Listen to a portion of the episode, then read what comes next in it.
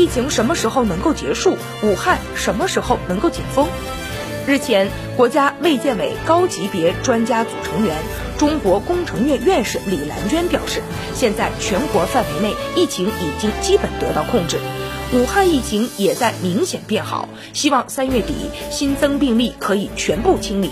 世界卫生组织对于传染病疫情结束的标准为，最后一例确诊病例经过两四病毒检测均呈阴性期两个潜伏期之后，将被认定为疫情已经结束。目前我们需要警惕的是病毒死灰复燃和境外输入，要加强边境检测的措施，制定从国外疫区来华的措施。